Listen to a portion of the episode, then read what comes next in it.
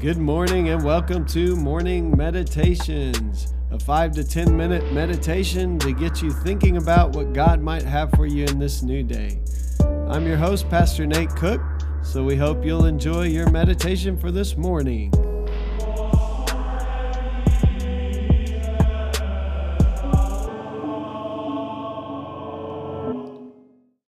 Hey, this is Pastor Nate, and this is your morning meditation for this morning. So today we are reading from Matthew chapter 19.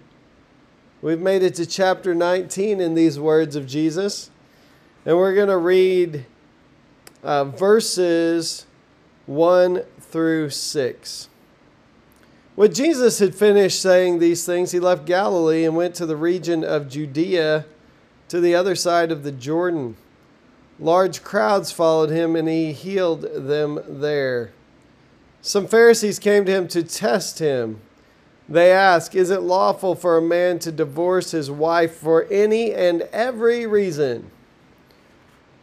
Haven't you read, he replied, that at the beginning the Creator made them male and female and said, for this reason, a man will leave his father and mother and be united to his wife, and the two will become one flesh. So they are no longer two, but one flesh. Therefore, what God has joined together, let no one separate. Yeah, you might recognize some of those words from marriage ceremonies. Uh, this idea of two people coming together and being joined together, being one flesh. And the minister, I've said it many times as a minister, the minister will usually say, What God has joined together, let no one separate. One of my favorite ways to explain this, and I used to use it when I talked to uh, teens about sex and dating, we would generally talk about that every once in a while because it's a big topic for young people. Uh, I used to use a Seinfeld, a few Seinfeld clips. There's this one episode of Seinfeld where Jerry and Elaine decide they're going to be friends, but they're going to sleep together. And so in this episode, they think they can do this. They think they can keep their friendship and just add sex to it. And what they find by the end of the episode is that just doesn't work out. And there have been movies and TV shows that have reiterated this ad nauseum. I mean, lots of shows about we're just going to add this sex in and it's not going to get emotional. And what we find is that when people unite themselves to one another, it always becomes emotional. That there is something about this gift of sexual intimacy that God has given us that is bigger than just a physical act. No matter how many times people in our culture want to tell us it's just a physical act, it just keeps coming back that this act of sexual intimacy is bigger than just physical uh, attraction, it's bigger than just some kind of physical response. There is this whole other side to it. And Jesus is basically just pointing this. He's saying, that when you join with someone else, you are one flesh. And so then divorce breaks that one flesh. So that is why the ideal in a perfect world, when two people stand in front of each other, um, their, their vows will be for life. That's kind of what we expect. When I when I uh, stand up there and talk to people and at their wedding, I always say this, you know, the goal is that your marriage will be for life. When we do marriage counseling, we talk about this because those two people now have become united in a very uh, unique, emotionally connecting, intimate way.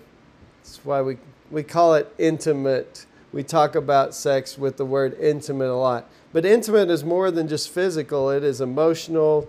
Uh, it's connecting of two souls, if you will.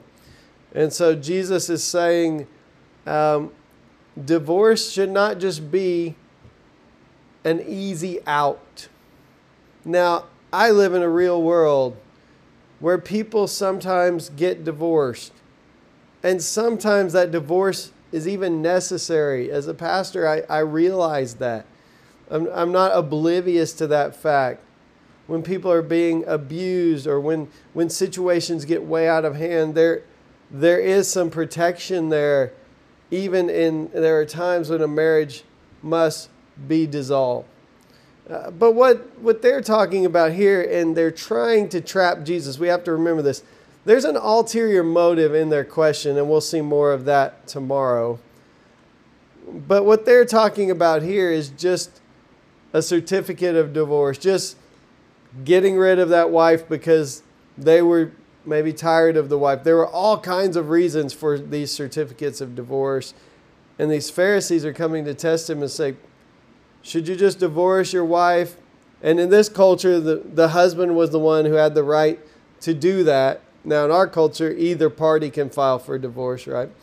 But should you just be able to do that for any and every reason? And Jesus says no. That when you unite yourself to someone physically, you are one flesh. And that's why um, what God has joined together, let no one separate.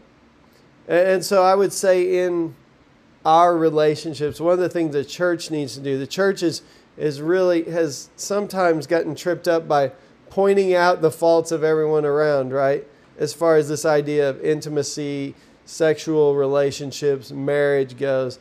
The church just needs to practice what we have been called to practice, what we preach, in other words, and that is that, that we should take care of our marriage vows, that we should do the best we can uh, to not separate what God has joined together. And like I said, I know there are situations where it's unavoidable, but the goal and Jesus says the goal is that once we have been joined together, that we would not be separated. And so today I would say maybe you're not married, but in your relationships, learn how to be faithful to people. If you are married, water your own lawn, fertilize your own pasture, if you will. Like, take care of the little things and and look look out for just loving the person that you have married. This week in Ecclesiastes, um, one of the, the phrases was to delight in the wife of your youth. And so it's this idea of just living faithfully in covenant relationship. And there are all kinds of relationships that aren't marriage that we can live faithfully into. But this specifically today is talking about marriage. And so I think we need to talk about the idea of just living faithfully day in and day out in a relationship um, that is intimate in a way that no other relationships are, committing to one another in a covenantal way for life it's a big commitment. And Jesus says, if it, in any way you can keep from div- dividing, splitting that one flesh, do so. Hey, that's just a thought for this morning, and I hope you have a great day.